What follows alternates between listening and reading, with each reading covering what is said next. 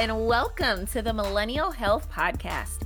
I'm Doctor Jay Sheree Allen, a board-certified family physician who's passionate about the health of my fellow millennials. I know we're booked and busy, but your first wealth is your health. So I'm taking some of my most important health messages and bringing them here to you on this podcast. My goal is to share some valuable information and draw awareness to some important health topics, but I encourage you to please consult your physician for personalized medical advice. So today we're joined by one of my favorite people from hashtag MedTwitter, Doctor Jessi Gold. She's an assistant professor and the director of wellness, engagement, and outreach in the Department of Psychiatry at Washington University School of Medicine in Saint Louis. She's a nationally recognized expert on healthcare worker mental health and burnout, particularly during this pandemic. That's one of the major reasons why I wanted to have this conversation with her today. Let's get into stress and burnout and when it crosses the threshold of a diagnosis of anxiety or even depression. It's so important for us to separate these terms. So Jessi, please help us out. Yeah, it's really confusing. I think mental health is one of those topics where a lot of things have kind of passed into popular culture. And so people use terms like kind of loosely and, and don't really mean what they mean, or they mean the symptom, but not the disorder. So anxiety is really common with that. So like when you say you're anxious, but you mean you're worried, but you don't, you mean you have an anxiety disorder that has a bunch of other symptoms that has lasted for months. That's a very different thing to me, right? So burnout is sort of like that, in my opinion, especially more lately, because I think with workplace stress and workplace, um, you know, mental health challenges, it's very common for people to use that term. It has become sort of a catch-all, but when it when it's used appropriately, um, really what it means is it's it's um, emotional exhaustion, which is which can look like physical exhaustion to people, don't get me wrong, um, depersonalization, which is sort of like, I don't really like feel like doing this. That person is just a person that I'm treating as a, pa- you know, or like I'm going through my day, but it doesn't feel like I'm really connected to it. Or you start to snap at more people. Sometimes that's a sign. So that's like a depersonalization sign. And then the third thing is a sense of reduced personal accomplishment, which is probably the one that I think people come to realize most often, because the other two, like, we're very used to being exhausted. There's lots of reasons we're exhausted emotionally and physically. And there are lots of reasons we can kind of feel disconnected from what we're doing, but like not actually getting stuff done does not make us happy. So we are in a culture where getting stuff done is really important and is very prioritized, and like we often define ourselves by it. So the second that we stop being able to like do things and turn them in, or somebody makes a comment or something, that's when people start to notice that something's off or they're burnt out or whatever.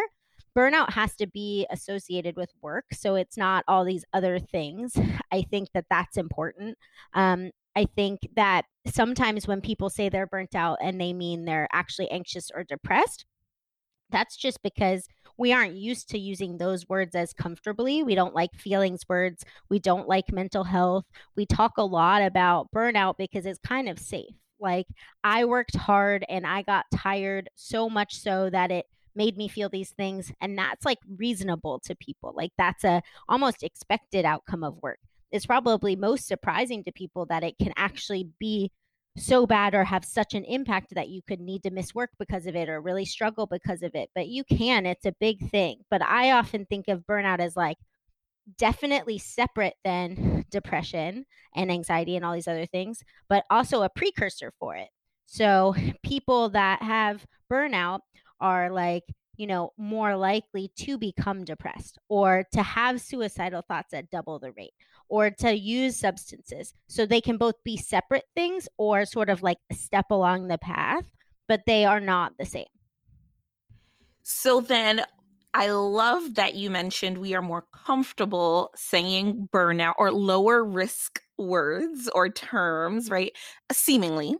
So when do we cross that line, and what are some things you can tell us to help recognize within ourselves and maybe within our friends and colleagues that we've crossed the line? This is not just in air quotes stress or in air quotes burnout, and there's real pathology here that we need to progress and get some professional help for.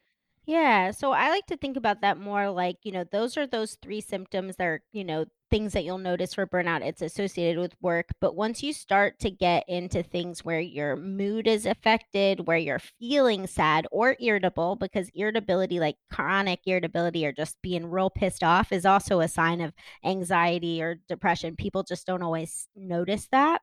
Um, if it starts to affect sleep and eating, I think that's really important. Like, yes, burnout can make you feel emotionally exhausted, which can look and feel a lot like physical exhaustion.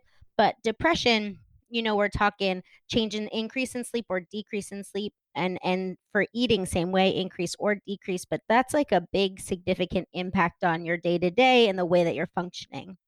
You know, if you start to have something like uh, suicidal thoughts, that's much more down the road of, you know, that's a lot more concerning. Obviously, we don't talk about how common those actually are in people, but like if you've never had them before and you all of a sudden have them, that's scary. And that would be a reason to get help. If you've had them before and they seem to be increasing in frequency or how often you're having them, or they seem more serious, that would also be something to be concerned about. I think that one of the things that I try to tell people too is like with depression and anxiety, it's like, how much is it interfering with your day-to-day life? Like, are there things that you want to be doing that you're not doing because of these symptoms? It's like constellation of symptoms. Like, because you don't feel like getting out of bed, or you feel sad, or you feel tired, or you feel uninterested in the things you used to be interested in, you do not now want to do like, you know, things with your kids or go to work or something like that. And that's like, a, okay, this is something's wrong, because I wanted to do that before. Now I just have no energy, no capacity, no desire. That's, that's more concerning. So it can be like spiritual life, you know, family life, you know, um, work life, and, and any way it interferes with that. And often like depression or anxiety, it's a little bit longer too. So like, it's not like you just don't sleep for a day. It would be like days. You know, when we think of depression, we use weeks. But I also think if you're using the more subjective measure of interfering with day-to-day life, like whenever it interferes and it becomes a problem, that's when you get help, or that's when you talk to someone. What are some of the more subtle um, ways that this can show up? You know, I think we're looking for many of the things that you just um, outlined so well for us. But I think, what are some of the earlier signs, some of those precursors, some, or maybe not even subtle? It's quite obvious to you as a psychiatrist, but you know, um, the average individual or millennial listening wouldn't even stop and think like, whoa, this is related to stress, burnout. This is my mental health. Like, I thought I was just... for whatever examples you think are relevant. Yeah. So if you start on like the burnout spectrum of things, you know, my warning signs are like, I am so annoyed at emails. Like, we're talking not just like, I don't like emails. Not a lot of people love getting a lot of work emails, but we're talking like, I don't want to open my inbox because I have this sense of like dread of what it is. I'm angry about it. My, the way I want to reply to stuff is not really appropriate. Like, you are like filtering yourself because you know what you're going to say is not right. But you're just so t- like, that's just what wants to come out is like these words. Right. And for me, that also includes my patient inbox too. So if I start to feel sort of like, you know, angry or frustrated about doing that stuff, I think those are early signs for me.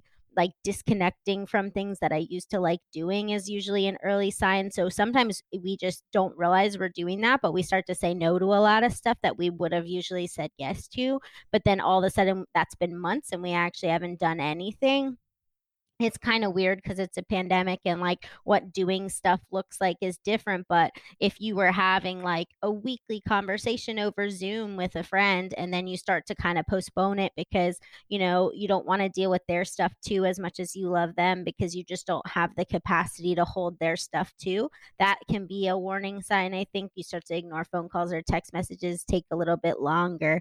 Um, you know, you're sleeping a lot of the day. I think sleep like will go pretty early. in a way that just feels like it's not really you. And it could just be you need to catch up on sleep, but it could be like something to pay attention to. Substance use, I would say too. Like, I think we kind of quickly turn to things that are like, you know, easy coping mechanisms. And like with working from home in the pandemic, the kitchen's right behind you and you just go and you're like, I just want to drink after work. And, you know, there there's no like problem with that per se. But if you have a drink after work every day for a year and a half, that's more problematic. If you have a drink and it's not doing the same thing and you now need four, that's more problematic. If you're drinking in the morning, that's more problematic. So there's these like things that you start to kind of realize that are not the same as they were. I think those can be subtle because it's almost like memeable to drink after work. And people are like, well, like I saw that everybody's doing that, so it can't be bad, right? And I think it's true, but sometimes when everybody can do things, not everybody can actually do them.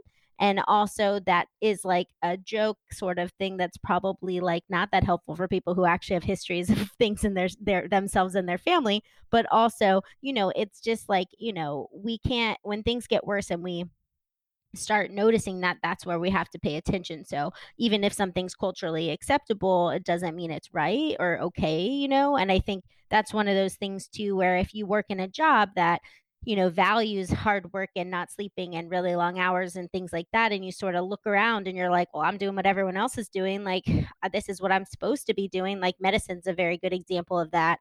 You know, you're sort of like, well, I'm not burnt out, I'm not sad, whatever, like everyone else is too. If I am, you know, it's probably true everyone else is, but if it's like affecting you and you can't do what you want to do and you don't feel okay, like it's not a weakness. You're just more aware emotionally than like other people. You're able to name it. You can get help. Like, that's really important. Like, just because a culture has normalized being horrible for your health, like physically and mentally, doesn't mean we should just be like, awesome, like I feel horrible and I'm just going to work within this culture. We can still like be the one who changes it, or be the one to at least notice it's affecting us personally and make a difference in how we feel.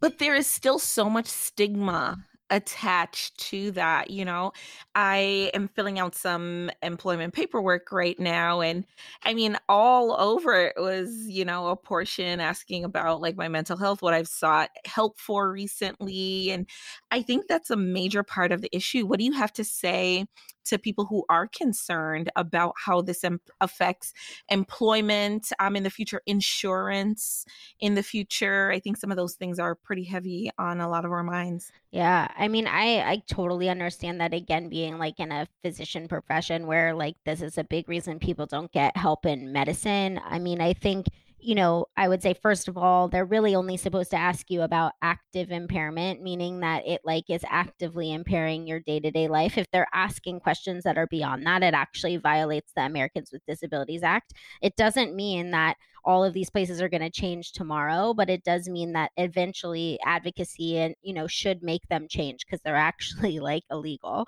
Um, you know, the way I like to think about that stuff is like, for the most part, a lot of it is lore. And for the most part, like the stories that you've heard are some extreme story that like, you know, someone actually has like a very significant mental health history that very significantly interfered with their life. Like they were taking medications from the, you know, doctor's office, and that was a problem. And then they had a substance use problem. That doesn't mean that like they don't deserve to then practice ever again or do their job ever again. I very much believe in like, you know, mental health and the ability to get better. And, you know, all of these programs are great. But I do think that like when you hear like people's licenses are suspended or people's whatever, it's often based on much more extreme versions of stories than the one that is like, I went to therapy, or I took a medicine. And so people have trouble like being on this scale because nobody's like, you know, explicit about what they're doing with the information or how they process the information or how they see things differently. But at least from my perspective and what I've really seen, like, you know, even though they're asking questions that at the forefront are pretty illegal, what they really want to know is that extreme case. They don't really care that you go to therapy or go, you know, or on a medicine. Like, it's just not, it's not important to them. You know, they care that like you're going to impact patient care, or you're going to impact your job in some way, or, you know, it's up to you if you disclose it in some of those capacities too. It's not really their choice to be asking that anyway, you know? And so I think you just kind of have to say like, this is a bit of a remainder of people not understanding that mental health is a spectrum, that there's not like, now you're sick and now you're not. There's like chronic illness. There's like lesser conditions. There's like people that manage stuff day to day without medicine, but with therapy. And that doesn't mean that there's something wrong like all the time and it's going to make them bad at their job, right? So I think it's based on this kind of old school conceptualization of mental health, and we're not there anymore. And I do think that like slowly the people who are reading those applications are also aware of that when they process the information. Um, so I think that if you need help, I would, I'm always going to tell you to get help. You know, I think when you weigh things, it's like, do I maybe potentially sometimes have this sort of tiny chance that this could affect me? Maybe, but are you much more likely to mess up your job if you're sad and unable to pay attention, or if you're so depressed or burnt out that you can't, like you make an error? Or are you like much more likely to like mess up your job because you like snapped at your boss and you like are just so angry being there all the time? Like, I mean, all of these things impact work just the same. And those are the things that someone could say you were actively impaired, right? And those are the more the places where people could then like, you know, try to actually do something about it. If you did it earlier and you said like, I think I'm struggling, I'm going to get help, you're much less likely to be interfering with your work anyway. And it's much more likely to make a big difference in your day-to-day life and kind of catch it before it gets there. And I, that's always my suggestion to people. I'd rather you be better and, you know, get help than kind of tough it out and hope that you're somehow magically going to get better on your own. Yeah, that is so true. So, so, so true. I think another big thing is that it's no secret the pandemic has made this a million times worse. But to what extent? How bad is it really? Um, because now we've taken away the ways in which we socialize and, you know, the opportunities for water cooler conversations or coffee, you know, conversations at work. So a lot of people are going through their various mental health situations in silo in their own homes without being able to kind of see the experience of others. So yeah, could you shed some light on this as a mental health expert? Yeah, I think we don't have awesome burnout data to really know what the change in burnout is yet, but I do think like pretty significant if you look at some smaller studies of just sort of like people feeling like they want to change careers, or like they're not, you know, feeling as like, you know, connected to what they're doing day to day in their job. Um, but I think that that comes with some of these changes to like lifestyle. Like if, you know, I'm doing telehealth all the time and now needing to talk to people through a screen, that's going to be more burnout provoking to a lot of people than being in person. And so there's a little bit of data about that, for example.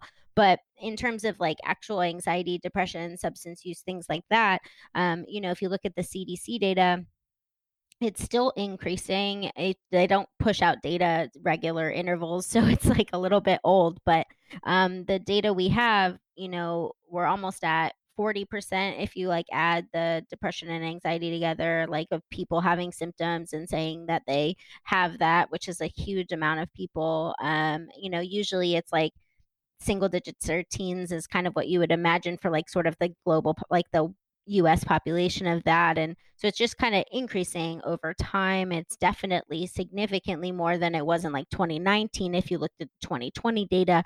And so, you know, it's not easy to directly compare because some of those symptoms might be just because the pandemic's exhausting and you're not able to concentrate and things like that. But um, I do think that that suggests that there's like a large proportion of people that are struggling, and that that is going to be a significant burden on the mental health system.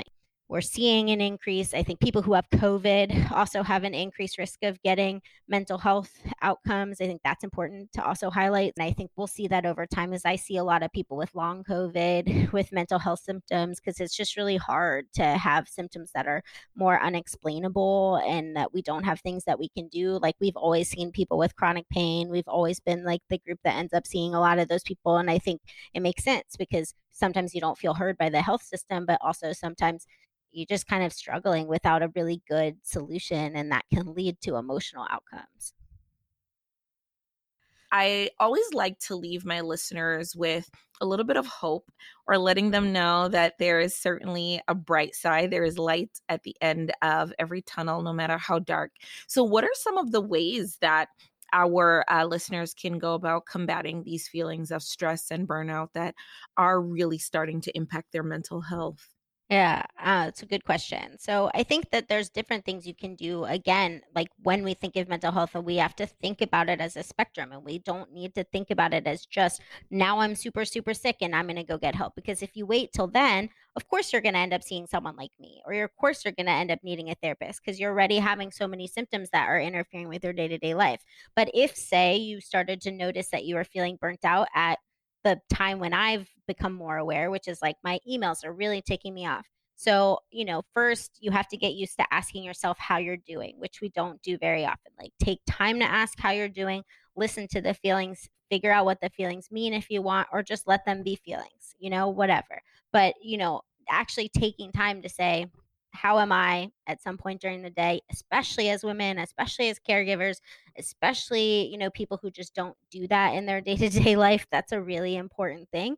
So starting there. And then if you're like, I'm feeling, you know, off or burnt out or something, you know, you can kind of do a couple things. So one, assess your sort of day. And is there a way in your day that you can either take more breaks, or you can put things that you like next to things you don't like? So I've been trying to spend a lot of time with scheduling and like, okay, what do I like that I do all the time? What is really stressful that I do all the time? What do I know that like, I'm going to leave that meeting and I'm going to be angry, or I'm going to leave that meeting and I'm going to feel good, whatever. And sort of trying to balance them, because we might not have control over the fact that we work, because we work, right? But we might have a little more control over like, what you do back to back to back to back. And sometimes if you kind of play around with that, you can help your mood not feel like just Mondays are horrible because all I do on Mondays is this horrible stuff that I hate all the time.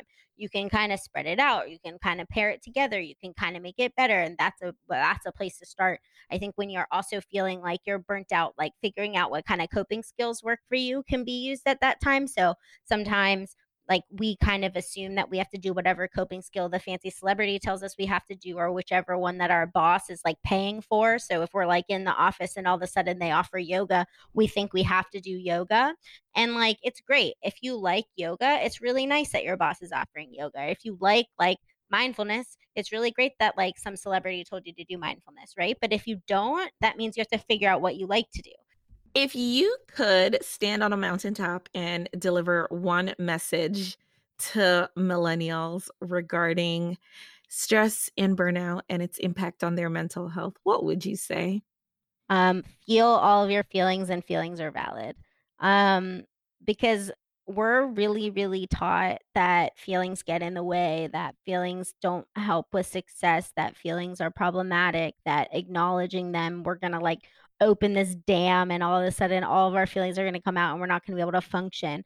But like actually naming your feelings and giving space to them and allowing them to be is important. And anything you feel in any situation is valid. So like, doesn't matter if I agree or disagree with you. If you're angry, you feel angry, and that's valid, right? So I think it's important that people realize that your feelings matter. They're not like a weakness. We all have them. We we should have them. And if I could tell anybody anything, I would say like feel all the feels that you have. It'll make you, you know, much healthier in the long run. And you won't even realize how much, because it feels like such a silly thing. But it is really important to how we function instead of suppressing everything. How can we all follow you and share in your awesomeness on Twitter and Instagram? Yeah, so I use um, my handle for both is at Doctor Jessi Gold. I spelled Jessi, J E S S I, because I was a kid who didn't believe there was an E in Jessica, which is true. And so it's just Jessica without the C A. Um, and that's how I spell my name. And then all of my writing like that I do, or any pieces, if you wanted to see them, are on my website, which is just this like d r jessi gold dot com. Um, I write about all sorts of mental health stuff that could be helpful for people, or if it helps to feel like, you know, somebody had an experience that you know, maybe resonates with you in some capacity because they haven't said it out loud. I think I do a decent job either collecting stories of people or or telling my own. So hopefully that can be helpful for people too. You sure do. Thank you so much, Jessi. It was a pleasure to have you here today. Thank you for having me. Support for this episode came from a partnership with W H Y Y in Philadelphia and the Commonwealth Fund. Affordable, quality healthcare for everyone.